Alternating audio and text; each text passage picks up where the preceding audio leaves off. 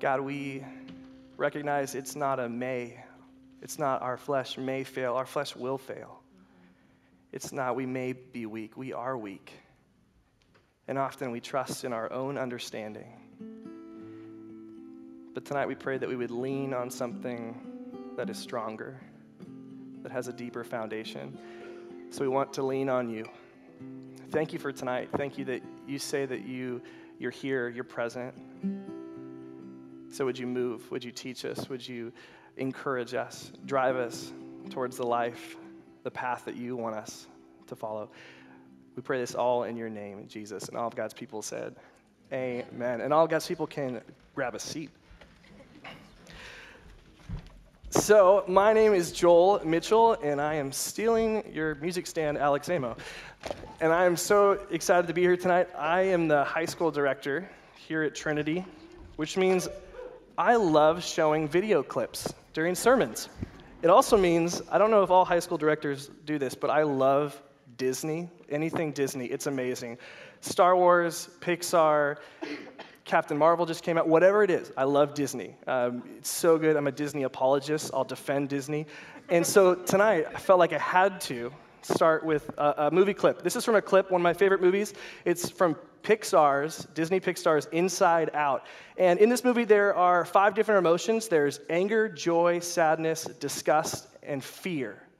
There are these emotions that are personified uh, in this girl's head, and what you're about to see is what happens when joy, the joy emotion, is gone, and the other emotions are trying to figure out what they're going to do to handle this confrontation with two other humans. So let's watch this clip.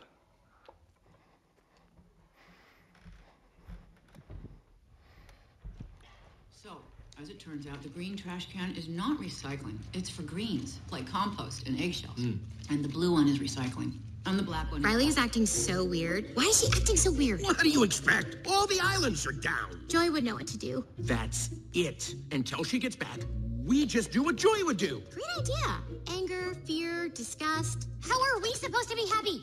Hey, Riley, I've got good news. I found a junior hockey league right here in San Francisco, and get this tryouts are tomorrow after school. What luck, right? Hockey. Uh oh. What do we do? Guys, uh, this, uh, here, you, you pretend to be Joy. Won't it be great to be back out on the ice? Oh, yeah. That sounds fantastic. What was that? That wasn't anything like Joy. Uh, because I'm not Joy? Yeah, no kidding. Did you guys pick up on that? Uh huh. sure did. Something's wrong. Should we ask her? Let's probe, but keep it subtle so she doesn't notice. So, how was the first day of school? She's probing us. I'm done. You pretend to be Joy. What? Okay. Um, hmm. It was fine, I guess. I don't know. Oh, very smooth. That was just like Joy. Something is definitely going on. She's never acted like this before. What should we do? We're gonna find out what's happening, but we'll need support. Signal the husband. Ahem.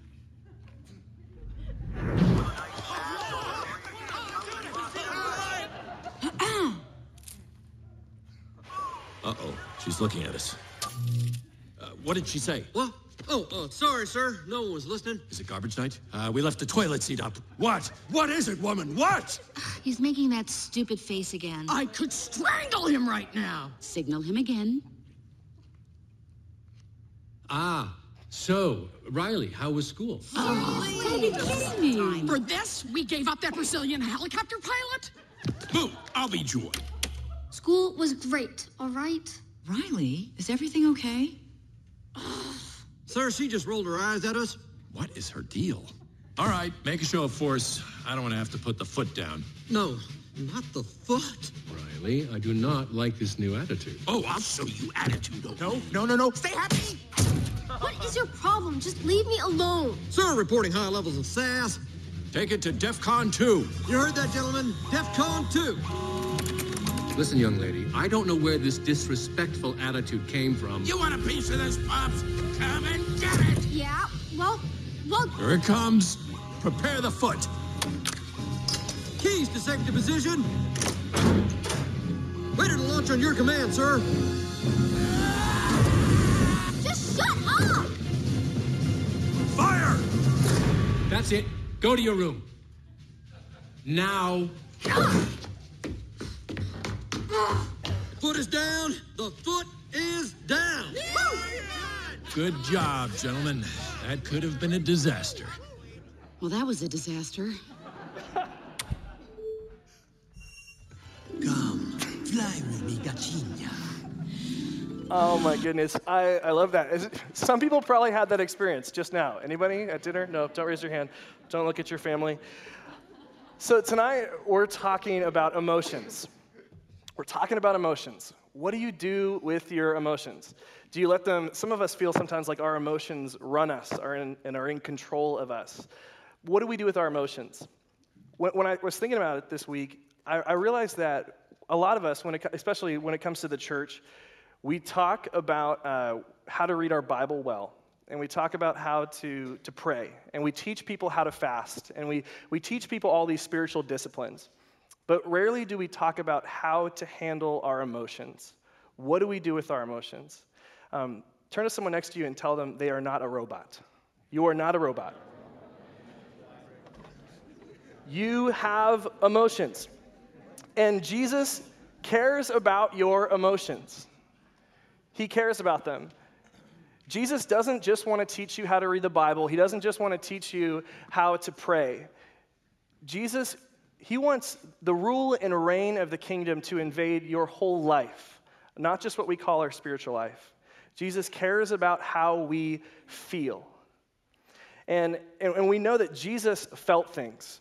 In Matthew 6 30, that there was this scene where, where Jesus is just really tired. And, and he tells his disciples, we, we need to go to a quiet place and get some rest. And so they went away by themselves in a boat to a solitary place. Right? So they're, they're super tired. Jesus is tired. He's, he's ready to just go to a place away from people. And listen to what happens.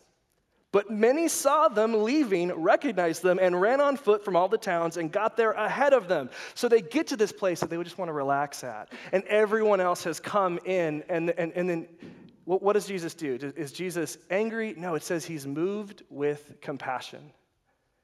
So he, he's, he's, he's been tired, he wants to rest, but then he sees people who don't have a shepherd and he's moved to compassion. And so in this moment, we see that Jesus got tired, that Jesus needed to rest. Earlier in that passage, it says he was hungry, and then it says he was deeply moved with compassion. I'm just going to kind of pick some, some verses out and show you how Jesus felt things. Uh, in Luke 7, verses 11 through 17, there's this scene where Jesus comes upon a large crowd that were carrying um, a dead young son out in the city of Nain. A large crowd from the town was, was there, and when the Lord saw her, when the Lord saw the mother of this son, listen to this. It says, His heart, Jesus' heart went out to her, and he said, Don't cry. Jesus' heart was, was turned, and he felt compassion. And then he heals this son, and then later it says that they all sang with joy. So Jesus goes from experiencing sadness and pain, resonating with grief, to joy. And then there's this crazy uh, scene in John 2. Did anyone grow up with felt boards in Sunday school? They had these things called felt boards, which they were amazing, probably before there were TVs and cool, you know, 3D models of things. There were felt boards. And w- with felt boards, they would just have Actually, I have a whole box of felt things. They were going to throw away all the felt stuff. And I was like, no, for a high school sermon series, we'll use the felt stuff at some point. So in high school storage, it's taken up by felt items. Um, and so there are all these little felt things, and you would say, boom, this is Jesus. And you'd put him on the felt board, and you'd put the, the lamb and the sheep on the felt board, whatever, and you could create your scene. But I've never, I don't remember, and a Sunday school teacher, if you're here, you can come call me out, but I, I don't remember seeing John 2 where Jesus comes into the temple and turns the table of the money, money changers. That was never on a felt board. That was, uh, could you imagine being in Sunday school and just, yeah, and then Jesus came in with righteous anger and he turned the tables over and he said, Don't make my, the Father's house a house of thieves. And then it says, His disciples remember that it was written, Zeal for your house will consume me. I don't remember that Jesus being on a felt board. I think we all know, like the Mr. Rogers Jesus. We all know the long, flowing locks, holding a lamb Jesus. But Jesus felt righteous anger. He felt emotions. Jesus was an emotional being. Jesus got angry. Jesus was tired. And, and, and Jesus also shows us how we can handle our emotions. I feel like a lot of us, we know what to do with our good emotions, right? Well, if something feels good, if, if, if you are having, you know, you're experiencing joy and happiness, what do we do? We try to make it last, right? So you're eating in and out, and it's amazing and you're loving this experience and you eat it fast at first, but then when you get towards the end, you slow down because you don't. I was just in Israel and Jordan um, on uh, the trip with Doug. They went to a, for, to a Holy Land trip. So when I got back and I had in and out, just I ate it so fast and then I slowed down because it was so good. When I was little, actually, uh, we, I don't know if you ever did this where there was like maybe candy that was so good that you chew on it and then kind of spit it back up so you could eat it again, right? You hold on to the joy. That was gross. That's not in my notes. I just thought of it. Um, but we know what to do with happy things savor it, sit in it. But what do we do with bad emotions? What do we do with pain? What do we do with frustration? What do we do with those things? And we are disciples of Jesus, which means we are following the way of Jesus. And so Jesus shows us a way, uh, he shows us what we're supposed to do with our emotions. And that's what we're going to look at tonight. What do we do with our emotions? And the, there's two kind of ways, main ways that I see us not doing what Jesus would do. Um, there's kind of three options that we're going to go through tonight escape. You can escape your emotions, you can try to do that. You can fake it, or you can take it to Jesus. That's kind of where we're going tonight. So, the first thing you can do is you can try to escape your emotions. When I was little, every time I got hurt, every time I got hurt, I would scream and I would run in circles. My parents are here somewhere. They're over here in the back, and they remember this. And they remember that it, they didn't know was it a splinter or did he chop his whole hand off? It, it was the same. The, the screaming and the level of hysteria was the exact same. And I would run around the house and I would run through and I would hit things and I would just run so fast because I thought maybe if I moved really fast, you wouldn't feel the pain um, which is a ridiculous thing for a child to do, but, but we also do that as a culture. We run from pain. We run from things that are just um, that, that, aren't, that aren't comfortable. We, we run away from those things. We try to escape them. And we turn on the worship music really loud, or we put Netflix back on and watch The Office or whatever, Hoarders, I don't know, again. And, and we watch those TV shows and we kind of we distract ourselves. And we try to escape, which is why sometimes, if we're honest, it's kind of uncomfortable to pray or to read the Bible, because in those moments, we're slowing down and the volume of our life is turned down, and maybe all the emotions start to come up that we've been trying to run from. And so we escape it. We also might fake it. And we talked about faking it a little bit in high school group today, and I already used this uh, analogy, so Sorry, high school students. But Emmett in Lego, in the Lego movie. If you know the song in the Lego movie, the song goes, Everything is awesome. Everything is cool when you're part of a team. If you know this song. And a lot of us, we fake it and we say, Everything is awesome. Meanwhile, I'm really lonely in my life. Everything is awesome, but I have a lot of doubts about my faith that I'm not telling anybody.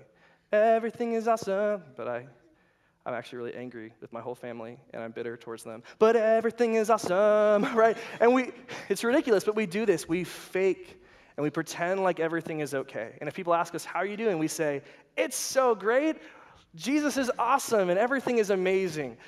But in reality, we have things that we're suppressing. And so we might try to escape, we might try to fake.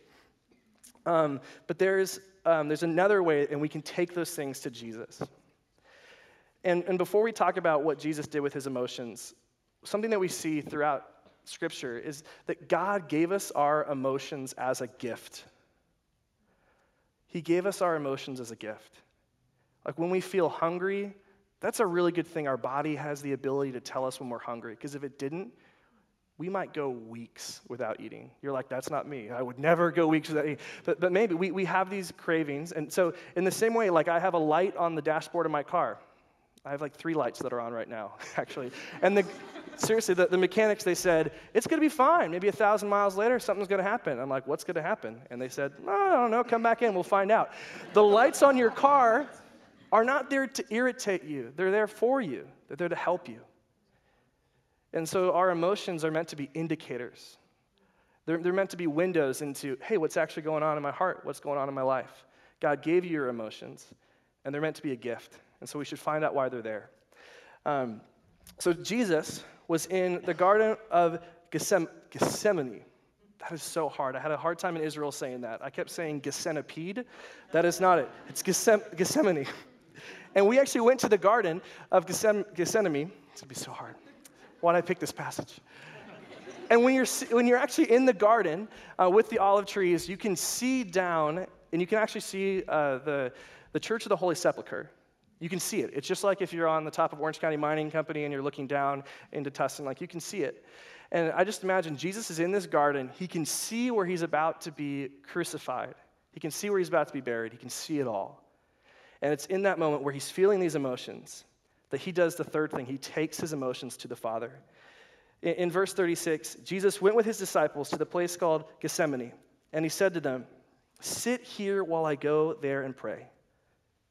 He took Peter and the two sons of Zebedee along with him, and he began to be sorrowful and troubled. And then he said to them, My soul is overwhelmed with sorrow to the point of death.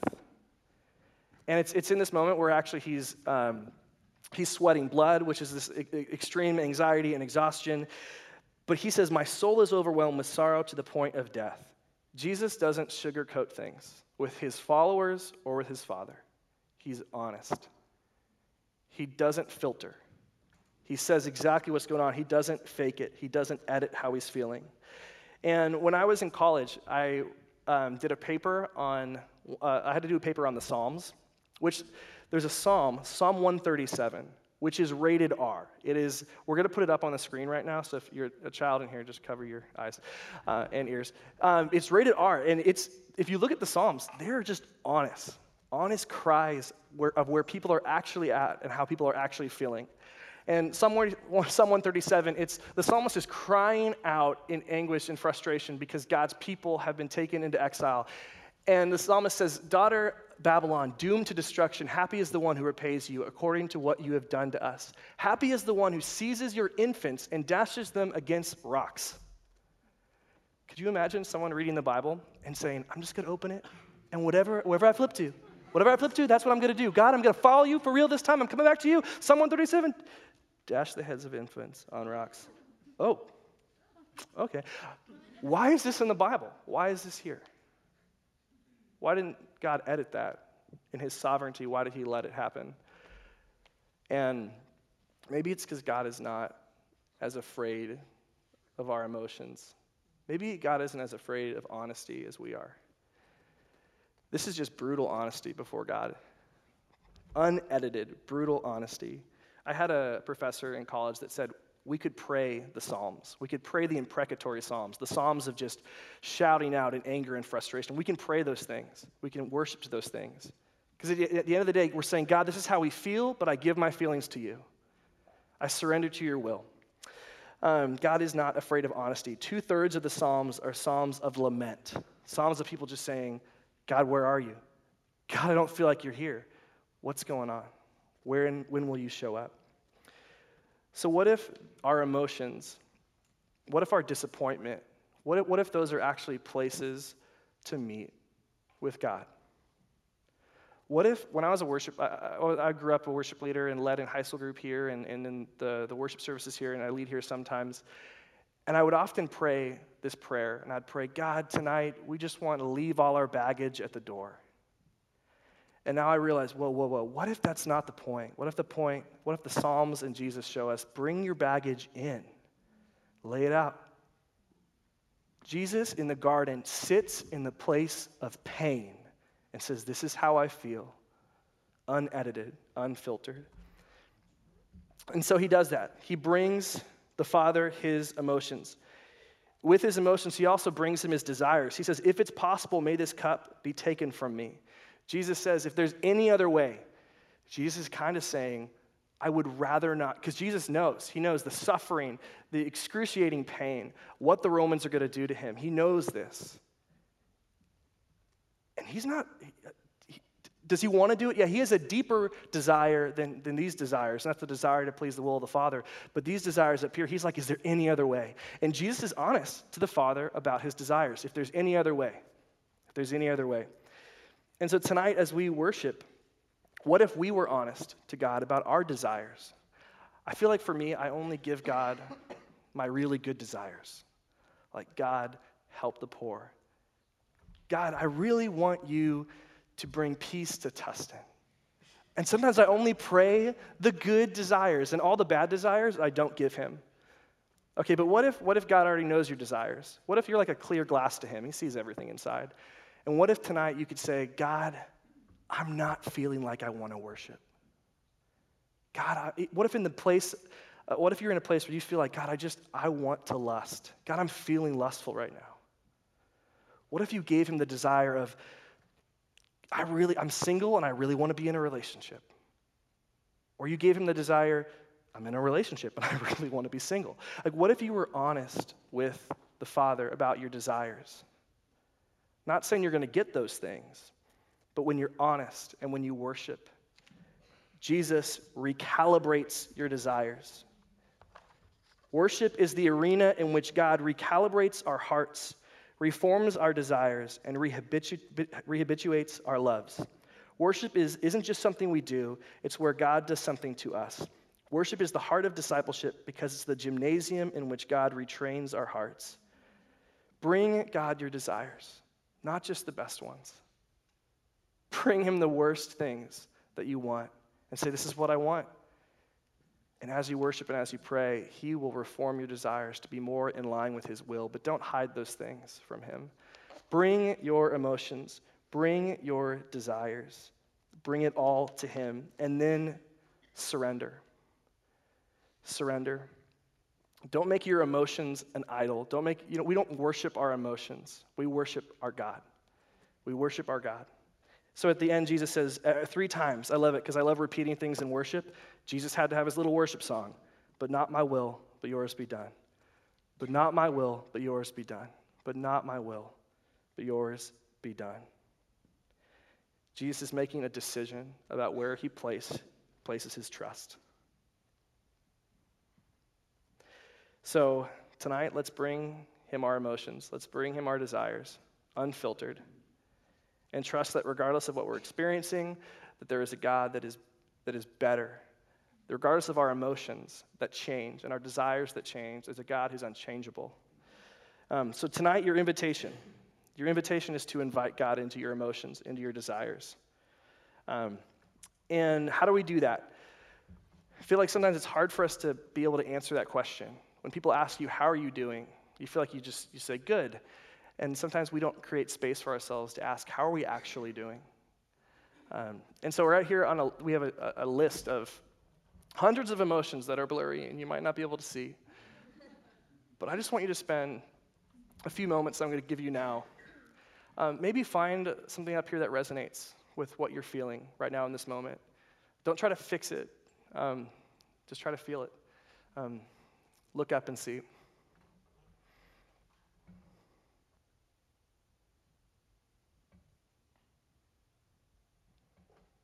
I just want to invite you to just close your eyes.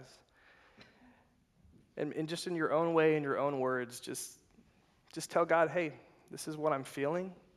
This is my desires. This is what's happening. Just spend some time of just unfiltered honesty. Maybe you've been honest to others in your life about what's going on, but you actually haven't talked to Him. Just spend some moments doing that.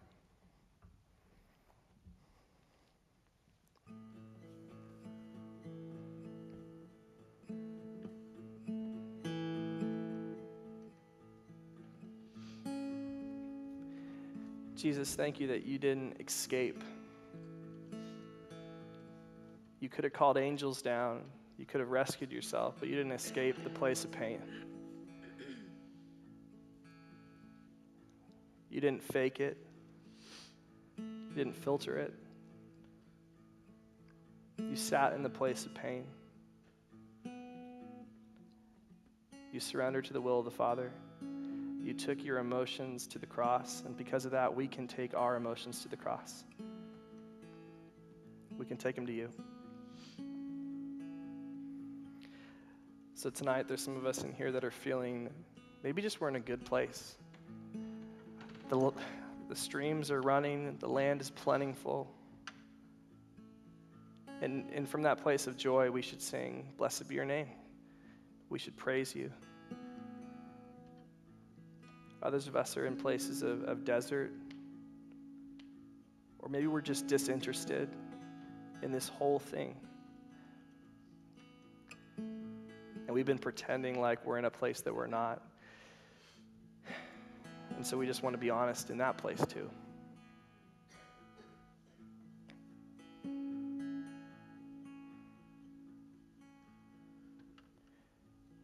Jesus, we thank you for the emotions that you've given us as a gift.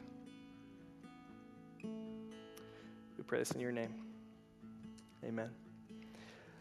Let's, uh, let's stand as we continue in worship. I want to read one quote as we go back into worship. Ignoring our emotions is turning our back on reality. Listening to our emotions ushers us into reality and reality is where we meet with God. Emotions are the language of the soul. In neglecting our intense emotions, we are false to ourselves and lose a wonderful opportunity to know God. We forget that change comes through brutal honesty and vulnerability before God. Only face to face with our deepest ruling passions is there hope of redeeming the fabric of our inner world. Let's bring him our emotions, let's bring him our desires, and let him recalibrate us into his image. Let's worship him in honesty now. Amen.